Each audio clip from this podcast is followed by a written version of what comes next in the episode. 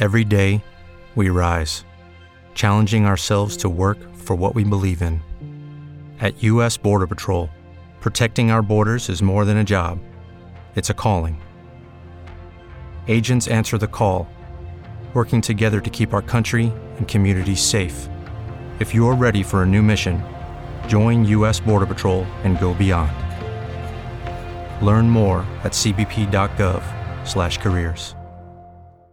Welkom bij een nieuwe podcast van Wielenflits. We zitten midden in de winterslaap van het profwielrennen. En als ik naar onze eigen website kijk, zie ik dat er soms wat komkommernieuws tussendoor zijpelt. Dan heb ik het over dat Tom Dumoulin in één keer een goede hardloper blijkt te zijn. Uh, is er een nieuw wereldrecord gezet voor de minste meters in 60 minuten. En werd de fiets van Geraint Thomas gestolen en op dezelfde dag alweer door de politie teruggevonden en teruggebracht. Maar hier gaan we het niet over hebben, Juri. Waar gaan we deze podcast wel over hebben? Uh, we gaan het hebben over Team DSM en Ilan van Wilder. Uh, er is veel nieuws rondom Wout van Aert. En uh, ja, laten we ook nog maar eens kijken naar uh, de rapportcijfers van week 2. Want die zijn net achter de rug. Ja, mijn naam is Max Morsels en dit is de Wielenflits podcast.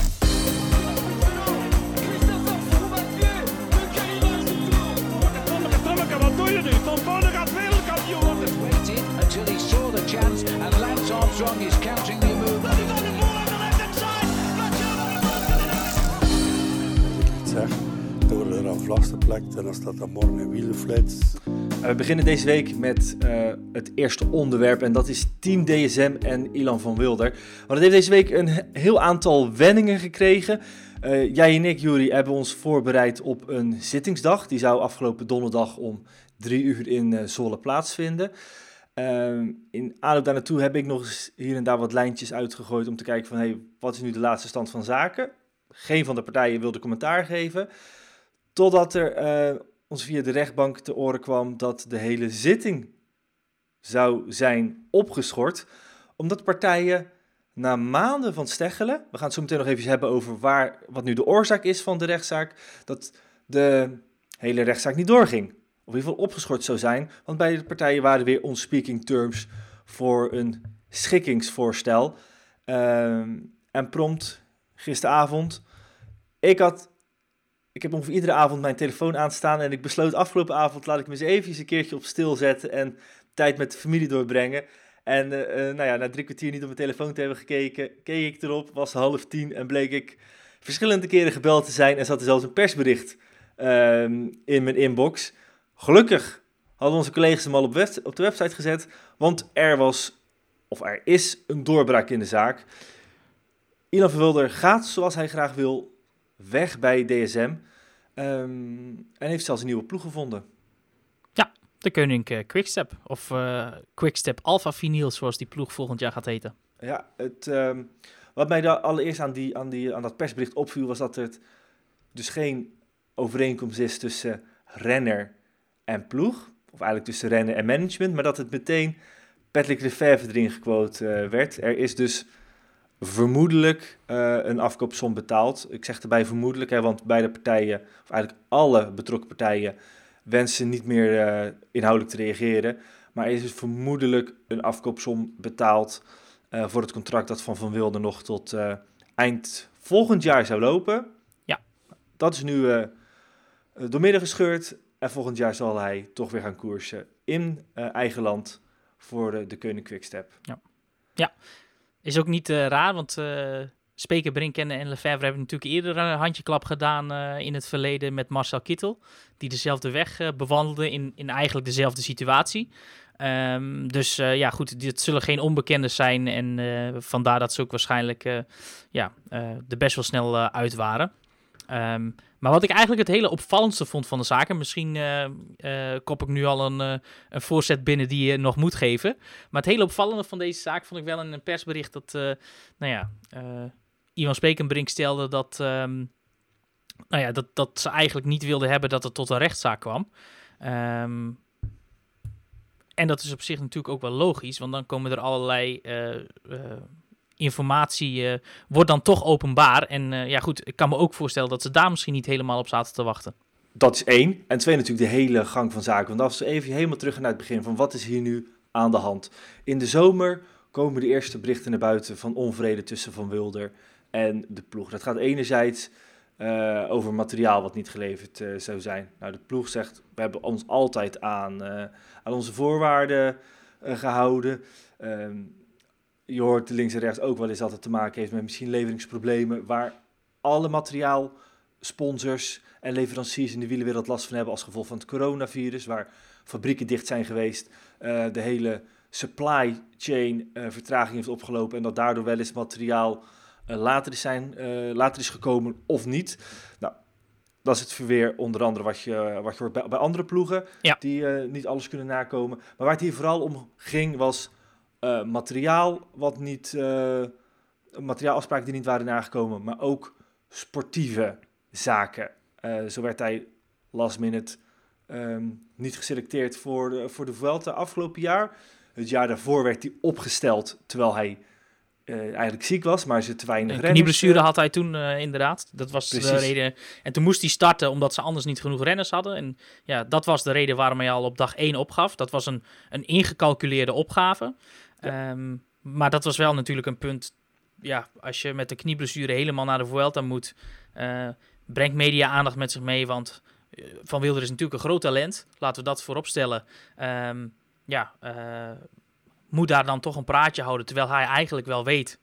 Um, ik ga in die eerste dag al. Hè, dan, dan ben ik al klaar.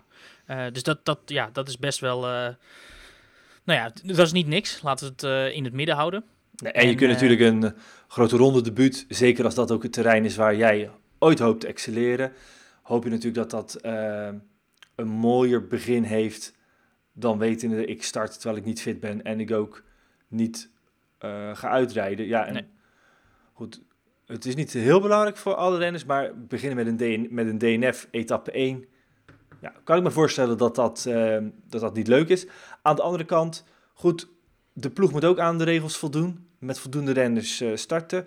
Um, het was natuurlijk vorig jaar ook een heel gek jaar met ja. het coronavirus, waarin eigenlijk tijdens de Giro al de Vuelta van start ging.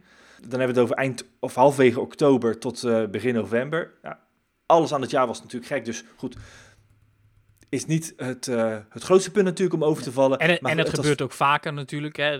Onlangs bijvoorbeeld nog Moreno Hofland die voor IF uh, naar de start van de Tour de Wallonie moest rijden, omdat er nog iemand op het laatste moment niet kon en dat ze anders niet mochten starten. Uh, dus het is niet zo dat het niet gebeurt. Het gebeurt wel vaker, maar ga verder, want ik brak je in op je verhaal. Nee, nee, je hebt gelijk. Het gebeurt veel vaker. Alleen is het natuurlijk een grote ronde een van de drie is al wat anders dan een, uh, een HC-koers of een uh, 2.1-koers, uh, wil ik er wel even bij zeggen. Maar goed, punt dat we in de tijdlijn, de onvrede dateert al van vorig jaar en is doorgaan sluimeren.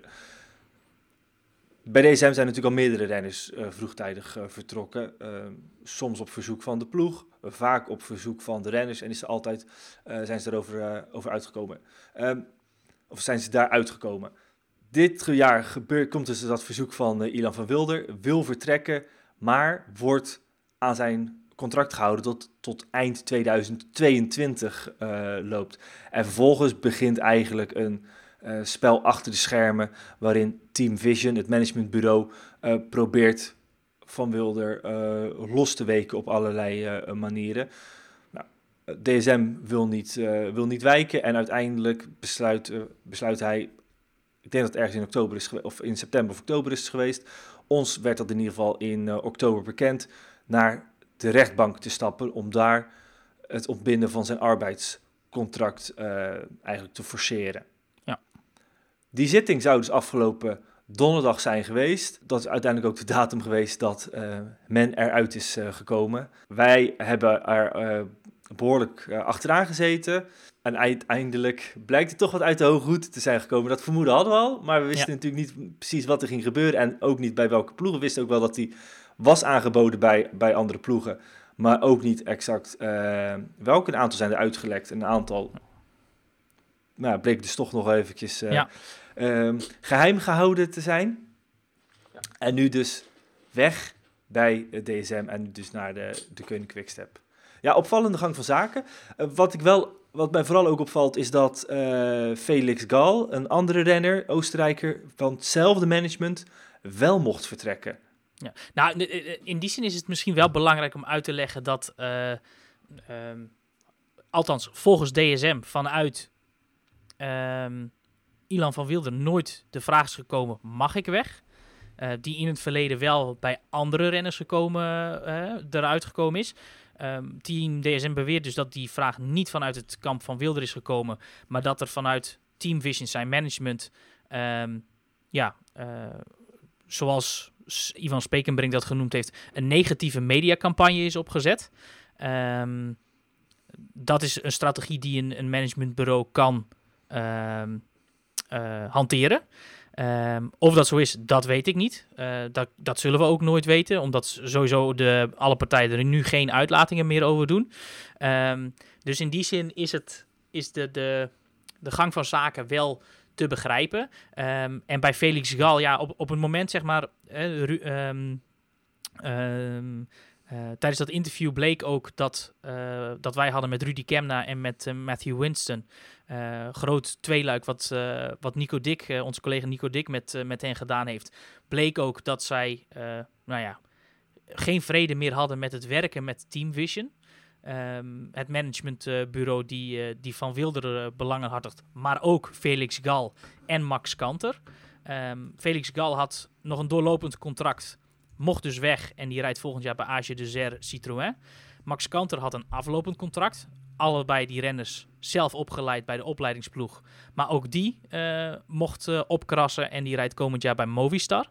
Ehm, dus ja, goed. eh, het, het, het, feit dat Gal mocht vertrekken, ehm, zou ook ermee kunnen te maken hebben dat hij moest vertrekken, omdat hij samenwerkt met Team Vision. En ja, goed, dat is, dat is no-go voor Team DSM meer. Wat ook weer opvallend is, want de grote baas bij, ehm, bij Team Vision is, eh, is meneer Bator. En ehm, eh, Mark Bator. En eh, voor de mensen die afvragen, ja, maar wie is dat dan? Dat was voorheen altijd de man die de eh, ploegenpresentaties in handen had van Team DSM. Die deed daar dus het woord.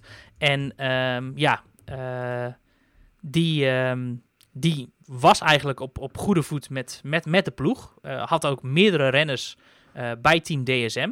Ehm, maar daar is dus een, ehm, zoals de Vlamingen altijd zo mooi zitten zeggen, een, eh, een haar in de boter gekomen. En ja, die samenwerking, die, dat, is, dat is compleet vertroebeld. En sterker nog, er is geen samenwerking meer, want geen enkele renner van Team Vision zit meer bij eh, Team DSM.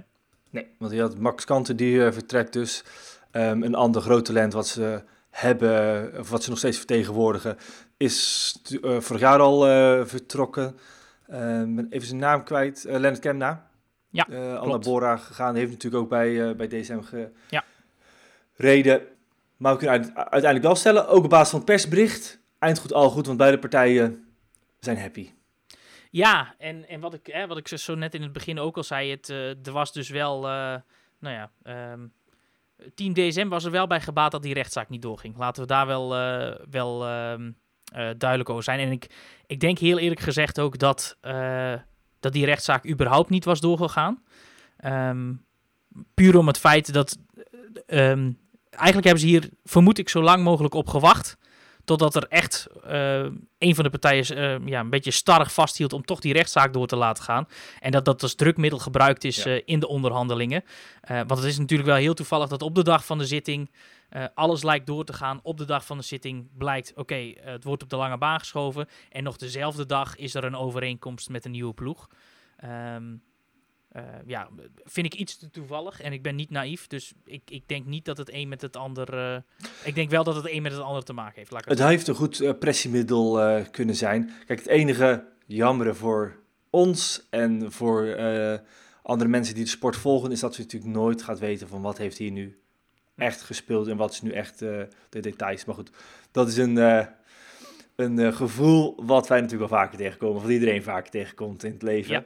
Eh, en in dit geval. Maar we moeten, we moeten wel zaak. oppassen. We moeten wel oppassen, want voor het weten hebben we weer half eh, de community van Wielenflits achter ons aan. Dat we ons werk niet goed doen en, eh, en nou ja, een, een pispaaltje maken van Team DSM. Ja. Heb ik hem toch maar het punt even gezet. Absoluut, want dat is zeker, goed dat je het zegt, zeker niet de bedoeling. Nee. We gaan naar het tweede onderwerp. En daar is ook de rechtbank bij betrokken. Zij het niet Gezellige boel. Zijn niet in deze fase van het uh, probleem. Gaan het hebben over Wout van Aert, want die is deze week heel veel in het nieuws geweest. Eigenlijk op drie verschillende manieren. Uh, wij wisten als eerste zijn crossprogramma te achterhalen.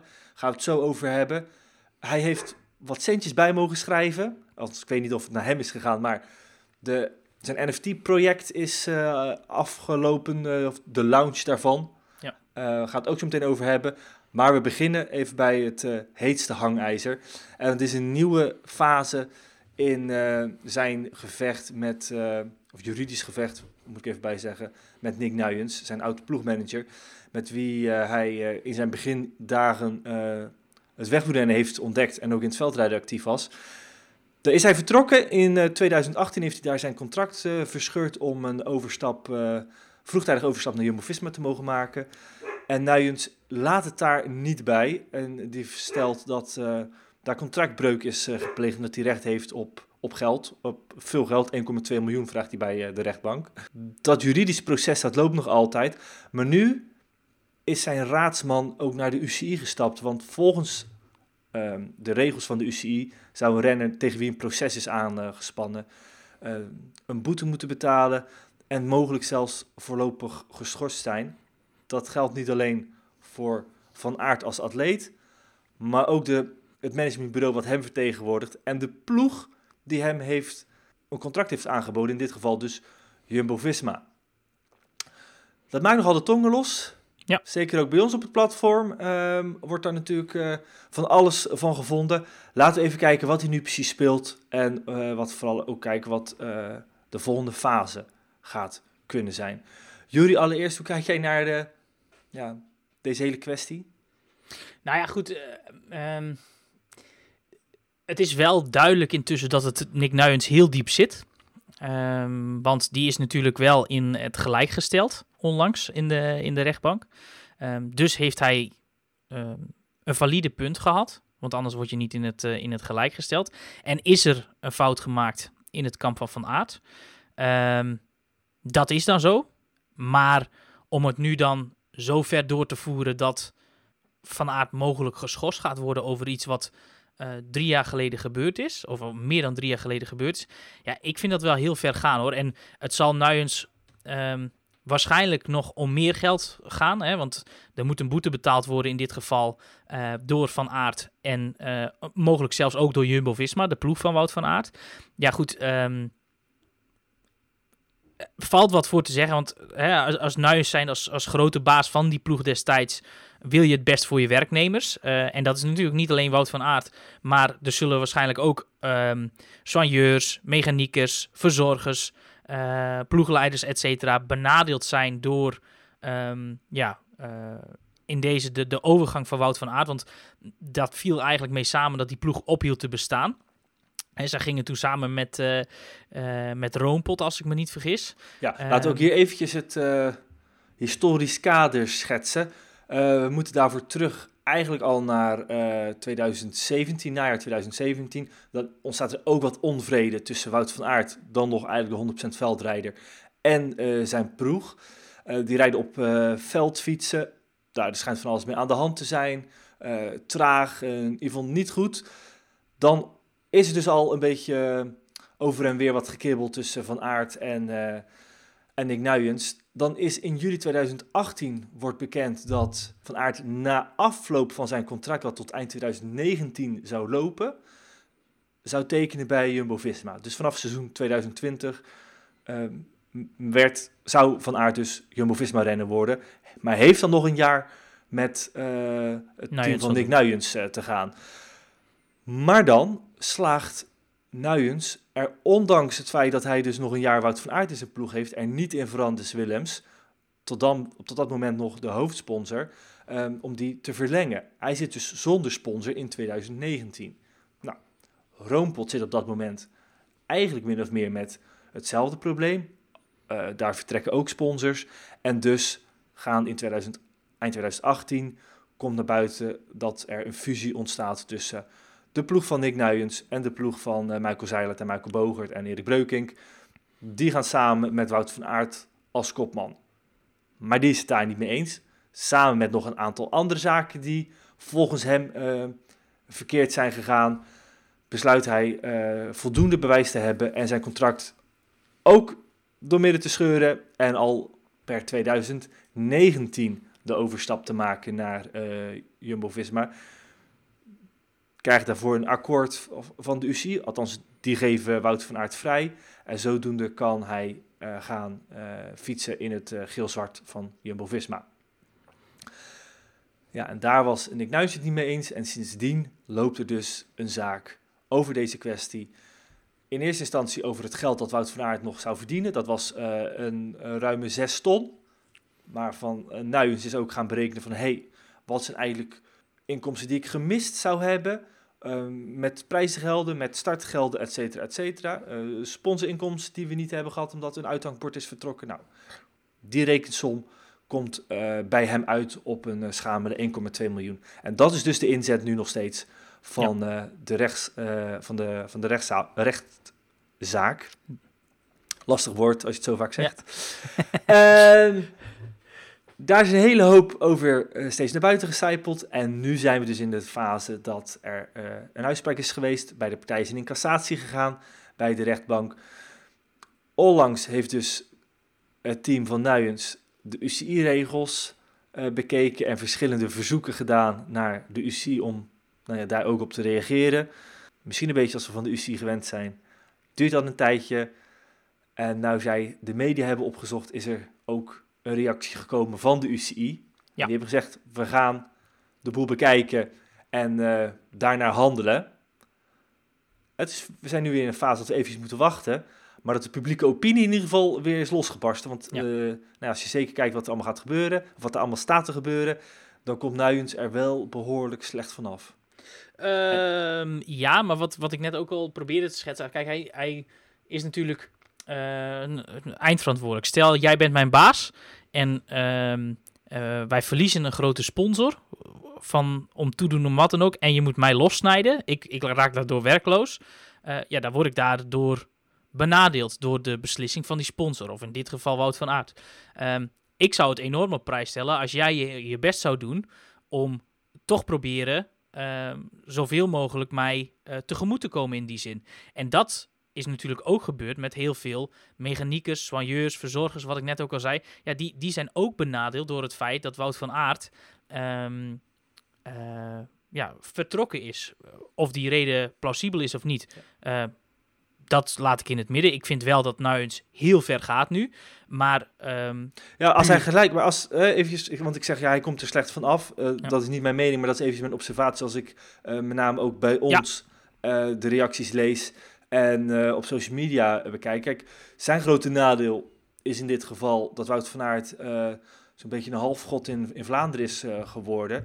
Ehm, de grote kopman, ja, die wil het publiek niet langs de zijlijn hebben staan. Maar voorlopig heeft Nuyens wel, wel in het gelijk gesteld. Ja. En neem ook even de situatie voor dat Wout van Aert onterecht is vertrokken. Ja, dan snap ik wel. Dan kan ik me heel goed begrijpen. Dan kan ik me heel goed voorstellen dat Nuyens alles uit de kast haalt om zijn gelijk uh, te krijgen. Ja. En zijn schade te verhalen. Ja. Nou goed, dus niet aan ons, uh, jou en mij, om hier uh, een oordeel over te vellen. Wel eventjes om het kader een, in deze complexe zaak iets wat te schetsen. Nou ja, het, het, het, wat, ik, wat ik zelf persoonlijk scheef zou vinden, is dat Wout van Aert als renner moet boeten voor de fout die de UCI dan gemaakt heeft. Want die heeft hem destijds vrijgegeven. Het zou eigenlijk van de zotte zijn als uh, de UCI nu zegt, ja inderdaad, we hebben een fout gemaakt. Wout van Aert, je bent vier maanden geschorst. Dat zou eigenlijk heel scheef zijn. Dat zou heel scheef zijn. Uh, aan de andere kant zijn er verschillende um, mogelijke tussentijdse mogelijkheden geweest om er een eind aan te breien. Dat zou dan wel betekenen dat uh, het team uh, van Aert zou moeten betalen. Ja. Maar hij, beide partijen zijn in cassatie gegaan in de, in de rechtbank. hij had ook kunnen zeggen, ik, ik betaal en daarmee is het klaar. Ja. Want dat is uiteindelijk de enige uitkomst. Ja. Betalen, want goed, Van Aert, de ploeg van Nuis bestaat niet meer. Nee. die gaat ook geen team op korte termijn beginnen, durf ik wel te stellen. Dus ja, de enige op oplossing is terechtzetting en een, en een financiële, financiële regeling ja. treffen. Ja, nou ja, dat. En dat is volgens mij ook de enige oplossing. Wat ik zeg, ik zou het alleen van de zotte vinden als de renner Wout van Aert daarnaast financieel ook nog eh, sportief voor moet boeten. Want ja, goed, laten we wel zijn. Dat, persoonlijk zou ik dat te ver vinden gaan. Puur ook omdat de UCI in deze de partij is die hem vrij heeft gegeven. Eh, wij hebben destijds dat dossier ook heel erg gevolgd. En Jumbo-Visma zei steeds, we zeggen er niks over, we doen er niks mee, zolang hij nog renner is van eh eh, Viran Classics. Wat was het ook alweer? Eh, En verandert Willems Krelan. ja, dankjewel. Dank je. Dat was het inderdaad. En eh, nou ja, op een gegeven moment wordt hij vrijgegeven door de UCI en is dus het pad vrij voor Jumbo-Visma. Dat is hoe het destijds gegaan is. Als daar in die procedure fouten zijn gemaakt door de UCI, ja, eh, dan vind ik niet dat Wout van Aert daar als renner voor moet boeten. Ehm, Ja, maar welke fout zou de UCI hebben gemaakt? Niet handelen naar eigen regels. bijvoorbeeld, want eh, de UCI heeft hem vrijgegeven. Als daar fouten zijn gemaakt, waar Nuyens het nu over heeft, dan ligt die fout volgens mij niet bij Wout van Aert. Maar eh, ik ben geen jurist, ehm, ik ken de regels niet, ben geen advocaat. Als ik met mijn boerenverstand ernaar kijk, dan denk ik, Ja, maar vrij- eh, goed, het vrijgeven van de renner is natuurlijk fase 2. Fase 1 is vertrekken. En dat is natuurlijk een beslissing die Wout vanuit met zijn team wel heeft gemaakt. Ja. nee, dat ben ik volledig met je eens. Alleen als daar dus in die procedure daarna een fout wordt gemaakt, is dat dan nog is dat dan een doorrekenfout, omdat Van Aert in eerste instantie heeft gezegd, eh, ik, ik kap ermee, ik ga weg. Dat zou wel heel scheef zijn. Nee, maar goed. Maar goed, het is wel de UCI waar we het over hebben, dus ik sluit Ja. het niet uit. Nee, maar goed. eh, ongeacht of eh, de UCI een fout heeft eh, gemaakt, ook dat contract was verscheurd, hè? Ja. Dus of die vrijgegeven was of niet, ook als het niet was vrijgegeven, dan was het nog dat contract verscheurd. Dan was je er alsnog niet gaan rijden. Dus ik ben het niet helemaal met je eens om, om de bal helemaal bij eh, de UCI eh, te leggen. Uiteindelijk zijn natuurlijk de partijen zelf verantwoordelijk voor de acties Ja. die ze doen. En niet hoe daardoor een tussenbond eh, of door een bond op wordt gereageerd. Die kunnen bepalen natuurlijk wel een richting op waar het proces of zo'n situatie naartoe gaat. Maar je kunt niet de UCI verantwoordelijk maken voor de acties die partijen individueel maken. Nee, nee, nee, nee dat, dat, dat zal ik ook zeker niet doen. Maar eh, nogmaals, de UCI heeft hem uiteindelijk vrijgegeven. En als er in, die, in dat proces, in het vrijgeefproces, fouten zijn gemaakt, ja, daar kan Wout van Aert in die zin niet zoveel aan doen. Ja. Of hij nu wel of niet aangestuurd heeft op een vertrek. Ja. Ik denk dat we nu veel te diep op de zaak in aan het gaan zijn. Ehm, en dat we hiervan zaken ook niet helemaal weten. Dus laten we daar toch even van wegblijven. Ja. Laten we gaan hebben over wat we wel weten. En dat is inmiddels zijn crossprogramma. Dat begint al begin december. Ja, Iets- ja, tweede week van december. Ja, 4 december.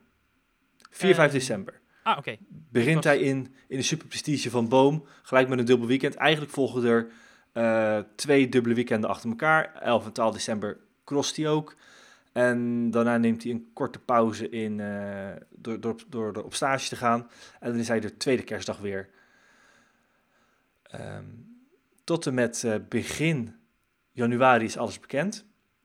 Ja. Nou, dat hele, we gaan het niet helemaal doornemen. Alle, hoeveel crossen zijn het? Een stuk of 12 zeg ik uit mijn 12, hoofd. 12 zijn het er. Ja, in vijf weken tijd. Dat is een hoop. Wat ik vooral opvallend vind, is een programma eindigt voorlopig op 9 januari. En pas later gaan ze beslissen hoe... ehm, Lucky Land Casino asking people what's the weirdest place you've gotten lucky? Lucky? In line at the deli, I guess? Aha, in my dentist's office. More than once, actually. Do I have to say? Yes, you do. In the car before my kids' PTA meeting. Really? Yes. Excuse me, what's the weirdest place you've gotten lucky? I never win and tell. Well, there you have it. You can get lucky anywhere playing at LuckyLandSlots.com. Play for free right now. Are you feeling lucky? No purchase necessary. Void where prohibited by law. 18 plus. Terms and conditions apply. See website for details. Okay, round two. Name something that's not boring. A laundry? Ooh, a book club. Computer solitaire, huh? Sorry, we were looking for Chumba Casino. That's right. ChumbaCasino.com has over 100 casino style games. Join today and play for free for your chance to redeem some serious prizes. ChumbaCasino.com. No purchase necessary. Prohibited by law. 18 plus. Terms and conditions apply. See website for details. het laatste stukje van zijn winter eruit gaat zien. Ja. En het is met name of hij het WK-veldrijden wel of niet gaat rijden. Wat eind januari eh, gaat zijn. Ja, dat is opvallend, want eh, voor de beeldvorming, het WK is dit jaar in eh, de Verenigde Staten, in Fayetteville. Ehm, is natuurlijk een hele reis. jetlag, et cetera, wat erbij komt kijken. Ehm, op de heenweg, maar ook op de terugweg. Nou, precies vier weken na het WK veldrijden begint het Vlaamse voorjaar met omlopend nieuwsblad. Um, ja, goed. Past zo'n verplaatsing in die voorbereiding daarop of niet? Uh, dat is de vraag. Um, uh, ja, ja, daar hangt het gewoon eigenlijk mee samen of hij dat eventueel nog wil doen. Doet hij dat WK wel? Um, gaat hij daarvoor, hè, dus zeg maar na het Belgisch kampioenschap, gaan ze dan nog een keer met de ploeg op trainingskamp? Uh, gaat hij wel crossen? Uh, ja, dat, dat zijn allemaal zaken wat, wat daar toch mee samenhangt. Uh, het zal ook ermee te maken hebben wat de coronaregels zijn uh, op dat moment. Of daar nog gekke dingen gebeuren. dus ik snap op zich wel dat het programma nog niet verder uitgewerkt is dan tot de Belgische kampioenschappen in het tweede weekend van januari. Ja, Mathieu van der Poel is altijd heel duidelijk. Die zegt, het is maar één wedstrijd of één cross nog in het veld rijden die telt en dat is het WK. Ja. Maar het wordt ze natuurlijk wel iets lastiger gemaakt doordat het, uh, het is niet eventjes in België, Nederland of in ieder geval uh, in Europa waar je een dag op en neer kunt gaan. Dit is gewoon een trip van uh, meer dan een week tijd wil je daar de, ook nog een beetje kunnen acclimatiseren. Dus dat maakt het niet makkelijk als je ook een, weer een maand later aan het voorjaar wil beginnen. Ja, ja en uh, op zich is het ook wel interessant, want Van der Poel en uh, Tom Pitcock ook, de, eigenlijk de, de grote drie, die drie samen. Uh, Pitcock en Van der Poel hebben gezegd, we gaan sowieso het WK rijden. dat is ook op dit moment nog, nog steeds de bedoeling. van Aert twijfelt openlijk. Um, als hij dat dus uiteindelijk beslist om niet te doen, vind ik het wel interessant om te zien wat dan, of er ook een meetbaar verschil gaat zijn in de klassieker straks. Uh, en dat je, dat je eigenlijk na Parijs-Roubaix straks kunt concluderen... Nou, Wout van Aert heeft dat slim aangepakt of nou ja, eh, Van der Poel en Pitcock hebben gelijk gehad. Het, het heeft geen reden uitgemaakt. Ja, en misschien ja, het hangt natuurlijk helemaal vanaf of ze überhaupt het openingsweekend wel, uh, wel rijden. Ik bedoel, hoeveel ja. toppers die helemaal niks met veldrijden te doen hebben... slaan al het openingsweekend over. Dat gebeurt de laatste jaren steeds vaak. Ik bedoel, ja. Ik kan me zelfs nog herinneren dat Sagan al, een paar keer even overgeslagen. Ja, Dylan van Baal is ook iemand die standaard uh, overslaat, omdat hij de keren dat hij wel uh, omloop en Kuurne reed, dat hij ziek werd in dat weekend. Die rijdt de laatste twee of drie jaar al geen openingsweekend meer en zal het ook in de toekomst niet doen. Dus ja, goed, dat is inderdaad ook een vraag. Um, van der Poel heeft ook het openingsweekend al een keer overgeslagen, omdat die winter wat langer was. Ja, kan me ook best voorstellen dat hij dit jaar er ook het openingsweekend zegt van, uh, nou ja, gaan we niet doen. Uh, Pitcock heeft natuurlijk afgelopen voorjaar heel lang gereden. Eigenlijk na de crosswinter uh, gaan mountainbiken en meteen helemaal door tot, tot, tot en met Vlaan, of tot en met de Amstel Gold Race. Ja, of wel Sapel zelfs volgens mij. Um, ja, goed. Ik kan me ook voorstellen dat die gezegd heeft, ja, vorig jaar was wel erg lang, ik start wat later. Um, er is voor, voor beide zaken wat te zeggen. En het is gewoon puur uh, ja, afhankelijk hoe het, hoe het schema, denk ik, is van Jumbo-Visma in januari. Of Van Aert al dan niet naar de Verenigde Staten afreist. Yes. Um, hoe kijk je nu naar het veldrijden?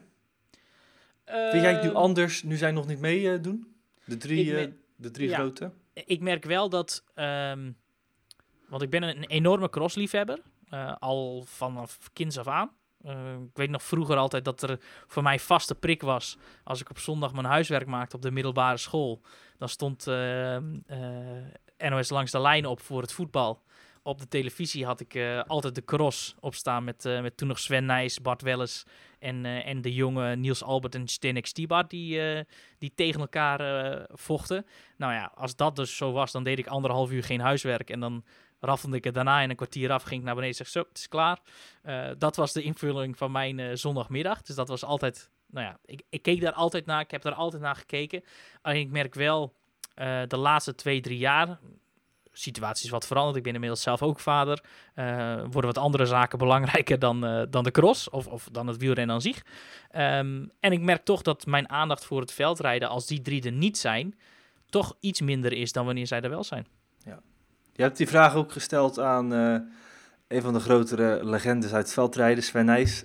Wat vond hij ervan?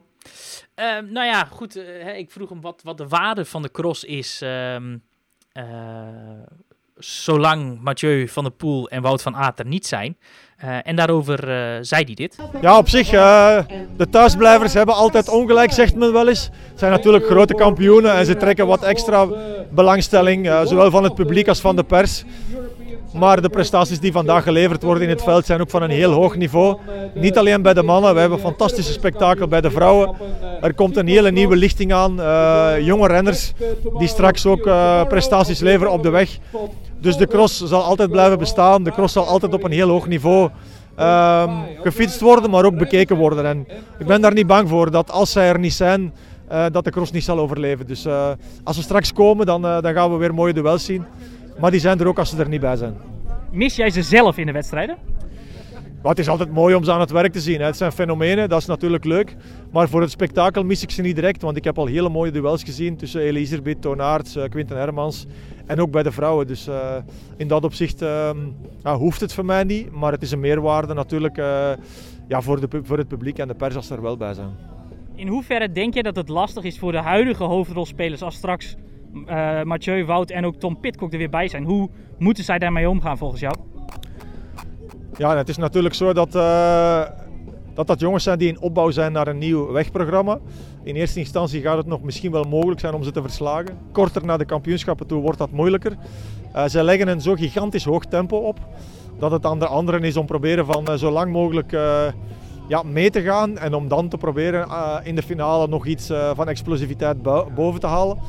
Maar het is in het verleden gebleken dat dat niet zo evident is.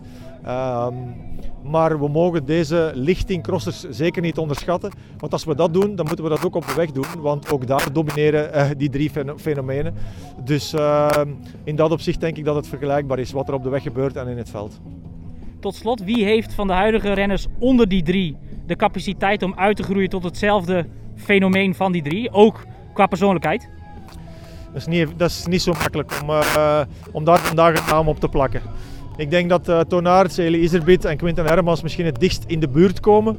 Maar om op datzelfde niveau uh, vergeleken te worden, ik denk dat dat te hoog gegrepen is. Ja, ik vind het wel een bescheiden antwoord van hem, want hij had natuurlijk zijn zoon kunnen noemen. Alsgene die uh, in dat gat springt met, met Thibaut Nijs. Ja. Maar dat doet hij niet. Nee, nou, ik vind het op zich in die zin ook wel opvallend, want... Um, ja, goed, er zijn natuurlijk nu een aantal...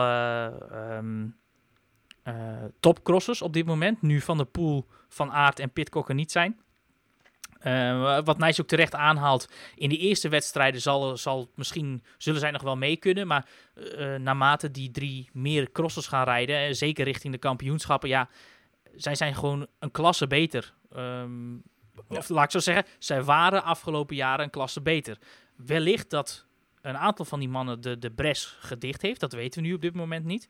Um, maar ik vind ook qua persoonlijkheid, zeg maar, um, Van de Poel, Van Aert en in iets mindere mate ook Pitcock, dat zijn echt, echt persoonlijkheden met Brani die ja. uh, wat durven te zeggen.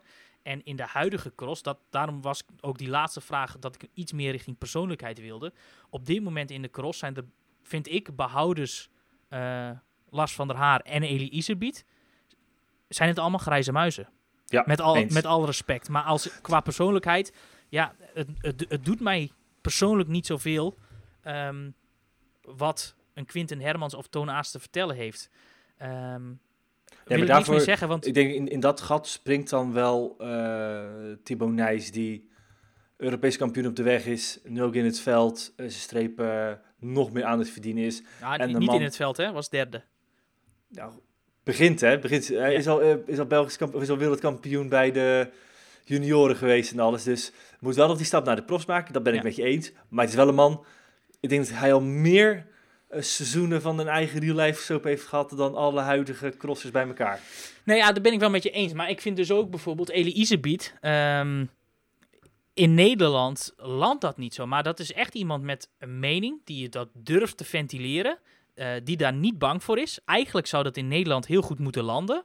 Uh, maar dat doet het niet. We gaan weer even door naar de, de NFT van Wout van Aert. Heb je overwogen hem te kopen? Ik moet heel eerlijk zeggen dat dat uh, iets is waar ik me totaal niet in verdiept heb, tot op heden. Ik dacht NFT, NFT, wat is dat? Het zal wel een of ander instituut zijn. Uh, want het is zo'n afkorting die je ook voor een of ander onderzoeksbureau wel eens zou kunnen gebruiken. Um, maar ik heb me daarna in verdiept. Ik vind het echt rete interessant. Ehm, overwogen om te kopen? Nee. Dat is hetzelfde als met de bitcoins. Ehm, daar kun je heel veel geld mee verdienen, maar ook heel veel verlies mee leiden. Eh, en omdat ik nu op dit moment mijn kennis daarover nog niet groot genoeg is, kan ik gewoon daar nog niet in investeren. Omdat ik niet weet hoeveel risico dat met zich meebrengt. Dus nee, ik heb niet overwogen om te kopen. Jij? nee. Ehm, ja, ik denk, ik vind het wel leuk om, uh, om te hebben. Maar na een uitgebreide psychoanalyse van uh, de NFT's... Lul. besloten het niet te doen. uh, had je er wel eens eerder van gehoord? Nee, dat zeg ik. Ik, ik had eigenlijk gewoon. Ja, ik had, ik had er nog nooit van gehoord. En ik moet ook zeggen, ik snap het wel. Want tegenwoordig wil iedereen authentiek zijn, uh, uniek. Ja, uh, meer verbinden aan een merk. echt iets hebben. Dus ik snap dat wel. Ik, ik had er alleen nog nooit van gehoord. Um, maar ja, goed. Het heeft echt heel veel geld opgebracht. Ik, ja, ik zou niet weten waarom ik daarvoor zoveel geld zou willen betalen. Ja, 47.000 euro voor uh, drie NFT's, non-fungible tokens. Wat, hebben ze, wat heeft uh, Van Aert nu gedaan? Die heeft drie iconische zegens. Um, Strade Bianche, zijn rit over de Ventoux en zijn rit in Parijs, in de Tour de France. Die heeft hij gedigitaliseerd en nu verkocht. Dus je kunt eigenaar worden van die overwinningen digitale maar, maar, ja, maar leg mij nou eens uit. Wat, wat is daar uniek aan? Want hoe ziet zoiets eruit? ja, dat is het artwork wat je ziet. Dus dat zijn die afbeeldingen. Dat vertegenwoordigt die overwinning. Um, door die NFT te kopen krijg je uh, het token wat staat voor, de, voor het eigenaarschap ervan. En dus kun je claimen dat jij eigenaar bent van Wout van Aerts overwinning op de Champs-Élysées bijvoorbeeld. Ja, maar die, die foto's of die, die beelden, die zijn toch ook elders nog? Dus dat is toch helemaal niet zo uniek? Nou, dat leg mij dus nou eens uit, leg mij nou eens uit waarom dit zo gaaf is. Ja, nou ja, Want er zullen ook luisteraars nu zijn die zeggen van ja, NFT, NFT. Ja. Wat ik zeg het even bij, ik ben bezig met een uh, uitlegvideo over de kansen van NFT's voor de wielenwereld. Uh, maar dat gaat nog wel eventjes duren voordat die uh, uit gaat komen. Heb je daar bepaalde gedachten over of informatie? dan kom ik graag met jou uh, in contact. Dus dan kan je me eventjes uh, mailen of, of tweeten of wat dan ook. Even terug naar de, de NFT's. Want er zitten hier een aantal zaken aan waarvan ik denk van... hé, hey, dit, dit, dit vind ik wel opvallend. Ik ben al wat langer bekend met NFT's. Ik heb ze niet. Um, maar het heeft bijvoorbeeld ook alles te maken met... wat gaat komen met de metaverse. Hè, waar Facebook onder andere mee bezig is. Waar we straks in een digitale wereld gaan uh, leven. Um, dan kan jij dus unieke NFT's hebben en kun je, zou je deze, dit artwork van de overwinning op de Champs-Élysées als voorbeeld, kan jou in jouw ruimte of in jouw bezit kun je laten tonen van hé, hey, ik ben de unieke eigenaar hiervan. Dus het zijn echt collectibles. Het is verzamelen.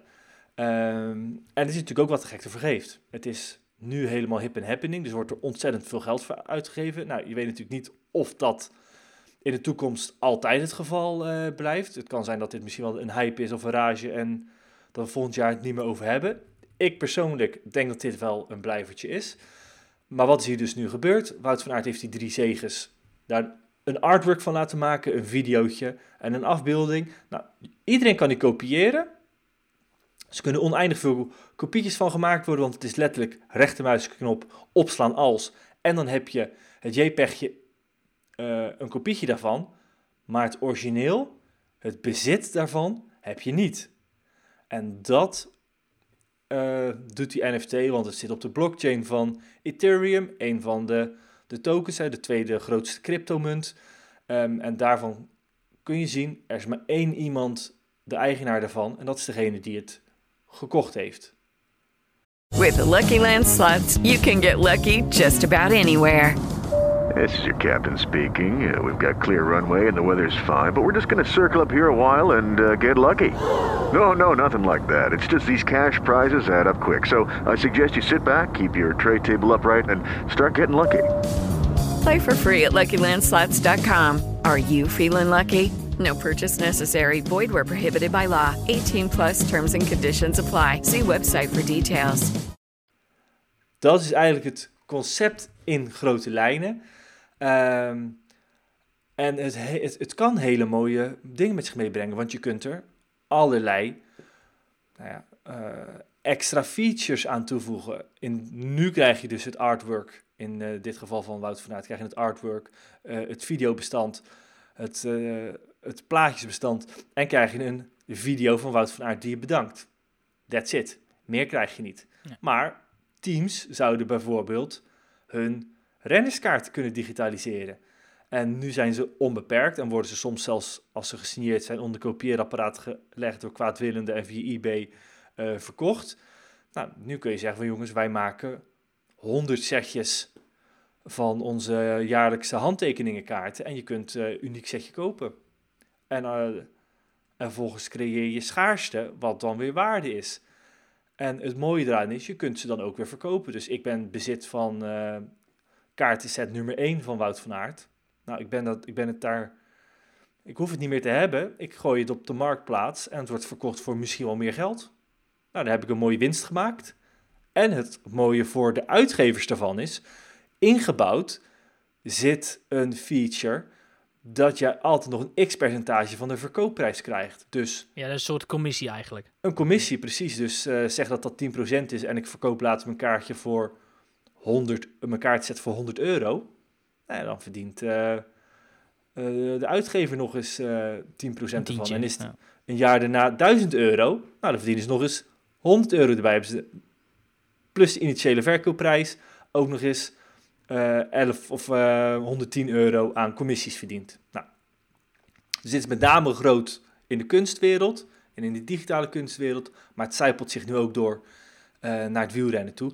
Dat Maar vind ik en- een, een Ja, goede ontwikkeling. En qua sport, hè, dus kun je andere voorbeelden noemen waarin... Want ik, ik was dus totaal niet mijn bekend. Ik ben een enorme sportliefhebber. ehm, en ik merk helaas de laatste jaren dat ik qua digitale ontwikkelingen wat begin achter te lopen. Ik word ook ouder. Ik ben net de 30 gepasseerd, maar goed. dat, ja, dat dat, is- dat vind ik hier wel een gemiste kans. Want wat je hier natuurlijk ziet is dat het... eh, het is een afbeelding van Wout van Aert eh, die eh, onder de Champs-Élysées doorrijdt. Zijn handtekening erbij en het is een, een artwork, een plaatje van Wout van Aert, wel duidelijk te herkennen. Maar het zijn niet de originele beelden. Want die, belang, die zijn in het bezit van de ASO. Ja. Dus de ASO zou nog een keer exact deze NFT kunnen zeggen van... hey, de overwinning van Wout van Aert, maar dan de originele beelden. En dat zie je wat in andere sporten gebeuren, gebeurt. Bijvoorbeeld in de NBA is het nu heel erg groot. Ehm, waarbij dus iconische dunks van bijvoorbeeld LeBron James... de beelden echt ook als NFT worden aangeboden. Ja, en dan heb je het echt soms over tienduizenden tot honderdduizenden dollars... die daar op dit moment voor worden gegeven. Maar, maar voor mijn beeldvorming is het dan zo dat die, die bepaalde dunk nooit meer ergens te zien is, behalve bij diegene die die token in handen Nee, heeft? nee, het is gewoon overal te zien, hè? Want het is gewoon oneindig kopieerbaar. Ja. Maar je bent er wel eigenaar van. Ja, dus dat is eigenlijk de enige meerwaarde. Dat je kunt zeggen, eigenlijk is het soort met van, je kunt ermee te koop lopen, dat is het. Exact, ja. Zeg, jij hebt het wel, je hebt wel een kopietje, maar ik heb het eigenaarschap ervan. Daar gaat het eigenlijk om. En nou we zitten nu echt in de beginfase ervan. Er zijn nog ontzettend veel voordelen die je eraan kunt hebben. Ik weet bijvoorbeeld dat in andere markten wordt hetzelfde gedaan. Ehm, bijvoorbeeld voor, de, voor, voor de bepaalde festivals. Dan koop je zo'n token en dan is het naast het artwork wat je in bezit hebt, is het ook toegang tot het, tot het festival. Maar neem bijvoorbeeld ook als je, je, hebt wel pizzeria's of snackbars die onbeperkt friet of pizza's voor Oh, die moet de ik rest hebben. van je leven eh, weggeven. Nou ja, nu is dat niet overdraagbaar, want jij wint het. En kom jij te overlijden of wat dan ook, of heb jij helemaal geen zin meer in pizza, ja, dan kun je dat niet meer claimen. Nou ja, Is mijn hart, hartkleppenvet zo dik geworden en eh, het vet wat door mijn aderen stroomt, dan kan ik dat niet doorgeven, zeg maar. Exact. Ja. En dat is natuurlijk het voordeel van die, van die zaak. Maar wat je nu met, met een NFT ervan kan doen, is het overdraagbaar maken. Enerzijds heb jij dus iets in de aanbieding wat onbeperkt is. Dus je kunt zeggen, hey, heb jij zin in onbeperkt pizza of friet? Koop mijn NFT en dan heb jij het recht ertoe. Nou, dan maak ik op die manier maak ik het nog, nog waardevol. Af- Maar in, in, in, in die zin, ik ga bijvoorbeeld volgend jaar naar Pinkpop. Hè? Ehm, en ik koop zo'n NFT van Pinkpop. En met allemaal exclusieve dingen. En ik denk, weet je wat? Het is wel heel vet. Als ik nu, eh, Pearl Jam komt bijvoorbeeld. Eh, als ik iemand dus kan, kan warm maken van... hey joh, ik ben eh, dit en je, en je kunt een exclusieve meet and greet winnen. eh, daar zou ik dat bijvoorbeeld op een Pearl Jam markt kunnen gooien. Ik noem maar wat. En extreem veel geld daarmee kunnen verdienen. Ondanks dat ik bijvoorbeeld niet. Eigenlijk kan het dus ook een soort markt worden dat mensen die ehm, eh, extreem veel geld hebben, nog meer geld kunnen verdienen. Een soort belegging, bij wijze van. Ja, maar dat, ja, maar dat is natuurlijk inherent aan, aan beleggingen en investeringen. Ja. Het zou kunnen, ja, maar het is natuurlijk nog altijd van wat is de meerwaarde ervan? Ja, maar goed, me- En- ja, ja, ja, Ja, maar goed, ben ik met je eens. Goed, we wijken nu helemaal af van de wielersport. Ja, sorry. Maar kijk, als een ploeg een miljoen kaartsets beschikbaar maakt, is er geen schaarste. Dus er moet natuurlijk ook nog een, een soort van schaarste zijn. Wil het puur qua waarde eh, eh, gaan stijgen? Maar goed, om even een punt eh, te maken, ik vind het een, een, een bijzondere ontwikkeling. Ik vind de uitwerking in dit geval, denk ik van, hé, hey, daar had echt nog wel wat meer in gezeten. Ik heb eens bij Jumbo-Visma nagevraagd of zij van plan zijn een NFT eh, uit te brengen. En die eh, vertelde mij dat er voorlopig nog geen, nog geen plannen zijn om dat te doen. Ik denk dat dat een kwestie van tijd gaat zijn dat ploegen ook wel gaan inzien. Want, de kan, want waarom? Dat ga ik uitleggen in de video. Dat is een mooie, hè? Ja. Nee, binnenkort eh, komt dus een, eh, ga ik een uitlegvideo maken over de kansen van NFT's voor de wielerwereld. Jori, tot slot, laatste onderwerp. We gaan even in vogelvlucht doorheen. Week 2 van de rapportcijfers. Ja. Het is vorige week met veel bombarie eh, ontvangen door de community. Ehm, Hoe is week 2 geëindigd? Ehm, nou, ik merk dat ehm, eh, berichten de eerste dagen, en dat, dat zal vooral te maken hebben... Kijk, we hebben ervoor gekozen om de UCI-ranking van beneden naar boven af te werken met World Tour teams. Ehm, we zijn daarmee begonnen bij Team DSM, die als laatste geëindigd zijn eh, op die ranking. Ehm, nou, wat ik vooral merk aan de rapportcijfers nu, dat eigenlijk alleen maar naar het eindcijfer gekeken wordt. Ehm, wat natuurlijk niet helemaal eerlijk is, want we, het cijfer is opgedeeld uit drie onderdelen. En als je dus op een onderdeel erg laag scoort en op de andere twee onderdelen ook niet zo heel denderend scoort, ja, dan gaat je cijfer al snel naar beneden. Ehm, en dat is bij DSM dus gebeurd. Die hadden gewoon een hoofddoel gemaakt van de voorjaarsklassiekers. Daar is gewoon, nou ja, niet gepresteerd. Daar zijn ze op afgerekend eh, met een 2. En omdat ook de grote rondes niet helemaal naar verwachting waren. Maar dat was Eh, DSM vorige week. Wat klopt. is En- deze week geweest? Deze week hebben we dus Cofidis, eh Intermarché, Vanti Gobert, Astana, Premier Tech, Trek Segafredo en vandaag Movistar gehad. Eh, de tweede lichting ploegen. Ehm, maar omdat DSM dus de eerste was, dat is een beetje de benchmark geworden. Ehm, en iedereen kijkt ernaar. Alleen wat ik dus opvallend vind, dat ehm, niemand kijkt eigenlijk naar de, de, de... Als ik de reacties dan post, laat ik het zo zeggen. Niemand kijkt eigenlijk naar de, naar de, eh, naar de vakken, tussen aanhalingstekens. Maar echt gewoon naar het eindrapport, naar het eindcijfer. Ehm, eh, ja, neem bijvoorbeeld Trek Segafredo, die eh, niet super hoog scoorde. eh, ondanks dat ze Milan Sanremo en, hebben gewonnen. En een mooie rit in de Tour de France. Ehm, goed, sommige mensen zeggen dan ja, maar dat verdient, een dat verdient voor mij een 7, want een monument geworden, eh, gewonnen. Nou ja, daar zijn ze ook voor dat onderdeel natuurlijk wel eh, voor beloond tussen aanhalingstekens. Hè? Want voor de klassieke score is gewoon een 7. Ze wilden gaan voor die voorjaarsklassiekers, hebben een monument gewonnen. Daarnaast was het niet heel erg goed. Ehm, maar goed, daar zijn ze dus wel voor beloond. Ja, goed, als je op de grote rondes vervolgens eh, inzet op de Giro met, voor het klassement voor Nibali. En die komt gewoon niet verder dan een achttiende plek. Ehm, ja, dan op een gegeven moment eh, wordt dat wel doorgewogen. En dan kan Mollema alsnog een rit gewonnen hebben in de Tour, wat heel goed is. Kunnen ze een, een goede Vuelta hebben afgewerkt. Alleen ja, ehm, het hoofddoel was de Giro, een klassement met Nibali, zonder daar een punt op te plekken. Maar ja, als je een achttiende plek realiseert, is dat gewoon niet goed. Dus die krijgen daar een 5 voor. Eh ogere wedstrijden waren ook gewoon in orde voor die ploeg. Dus die krijgen twee 7's en een 5. Eh, resulteert in een, in een 6,3. Wat eh, eh, het gemiddelde is van die drie cijfers. Maar er zijn dus heel veel mensen die dan zeggen: ja, goed. eh, dat is een, is een 7 waard. Omdat ze een monument winnen. Kan ik wel in meegaan. Maar goed, daarom hebben we dat juist opgebouwd in die drie, ehm, drie tussenvakken. Een ander punt, Intermarché, die hebben, hebben het gewoon geweldig gedaan in, in hun overige wedstrijden en ook de grote rondes. Hè. Vooral de Vuelta was heel goed. Die hebben daar twee keer een 8 voor gekregen. Eh, maar er zijn dan sommige mensen die zeggen van ja goed, het cijfer is een 7, dat is te laag. Ehm, dat klopt misschien ook wel, maar dat komt omdat ze in de klassiekers weer niet zo goed gedaan hebben. En daar worden ze ook gewoon op beoordeeld. Dus ik vind het lastig na deze twee weken dat mensen soms niet verder kijken dan, dan de neus lang is, zeg maar. Kunnen wij daar nog iets aan doen?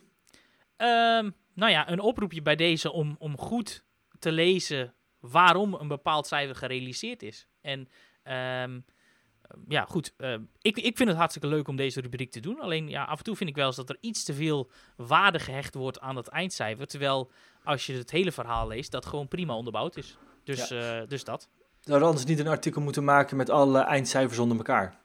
Ja, dat gaan we ook doen. Gewoon aan het eind. Uh, heb ik al over nagedacht. En uh, als jij daar akkoord op geeft als hoofdredacteur, dan gaan we dat ook gewoon doen. Er komt straks een overzichtsartikel, uh, als het aan mij ligt, met alle cijfers onder elkaar die wij gegeven hebben. Mensen kunnen nu ook stemmen, wat zij voor zelf, wat voor cijfers zij willen geven. Nou, dat is heel makkelijk. Dan aan het eind van de rit trekken we al die cijfers eruit. En komt er ook een gemiddelde uit van wat het publiek een ploeg geeft. En dan kunnen we dus kijken van goed, uh, zaten wij goed of, of is er ergens een significant verschil? Want ik zag bijvoorbeeld dat het cijfer bij Intermarché, uh, die tot op heden het hoogste cijfer gescoord hebben, dat het publiek daar al een veel hoger cijfer aan geeft. Dus wat dat betreft uh, zullen er wel verschillen zijn. En ik ben, ben aan het eind van de rit wel nieuwsgierig hoe dat, hoe dat zich voltrekt. En dan kunnen we dan nog, nog eens de discussie voeren met het publiek. Oké, waren we te streng? Of waren we misschien te positief. Want dat is ook bij een aantal ploegen het geval geweest. Um, dus ja, ik ben wel, uh, ben wel nieuwsgierig hoe dat, uh, hoe dat zich straks uh, voltrekt. Helder. Komende week, komend weekend weer even een druk crossweekend. zaterdag is bijvoorbeeld de cross van Merksplas. Komende week eigenlijk weinig spannende zaken op de agenda in de wielenwereld, hè? Ehm, nee, ja, ik kan het zo, zo 1, 2, 3 niet, niet ehm, posten. Er komen wel nog een, een leuk interviewtje aan. Uh, of twee eigenlijk. Nou, ik heb twee mooie interviews gedaan, vind ik zelf. Eentje met Paul Martens die eraan komt, die uh, ja, dit jaar zich op het coach- en trainersvak gericht heeft. Die gaat volgend jaar naar Metec, hebben we in de vorige podcast al aangekondigd. En ehm, ja, heb ik een interview gedaan net voor deze podcast. Die ga ik straks uitwerken en die zal of dit weekend, maar ik, ik denk begin volgende week online komen. Onlangs heb ik ook een heel lang gesprek gevoerd met Eike Visbeek. Uh, teammanager van, uh, van Intermarché, want die Gobert hadden we het net al over. En uh, die zal ook in een tweeluik online verschijnen. Um, en daar gaat hij echt heel diep in over hoe dat jaar is geweest. En vooral ook wat er nog beter moet richting 2022. Dus yes. die zitten nog in de pen. Ja, zondag is de Wereldbeker van Kokzijde. Uiteraard bij ons op de website uitgebreide voorbeschouwingen door gemaakt door onze veldritverslaggever Nico Dik. Um, dan hebben we natuurlijk vorige week hebben we uh, gehad over Mark Padoen. Maar daar wachten we nog eventjes mee totdat definitief zijn ploeg bekend is. En dan gaan we eventjes daar de transfer van ontleden. Dus dat ja. houden jullie nog te goed. Dank voor het luisteren naar deze aflevering van de Weerfits podcast. Laat ons even weten wat jij van deze uitzending vond. Ik ben vooral benieuwd hoe jij kijkt naar NFT's in de wielenwereld. Volgende week zijn we er, ik vermoed, waarschijnlijk weer. Ja, laten we dat eens proberen. Het is, uh, het is nu in ieder geval gelukt om het, uh, om het al twee weken te doen. Volgende doel is drie weken. Tot volgende week.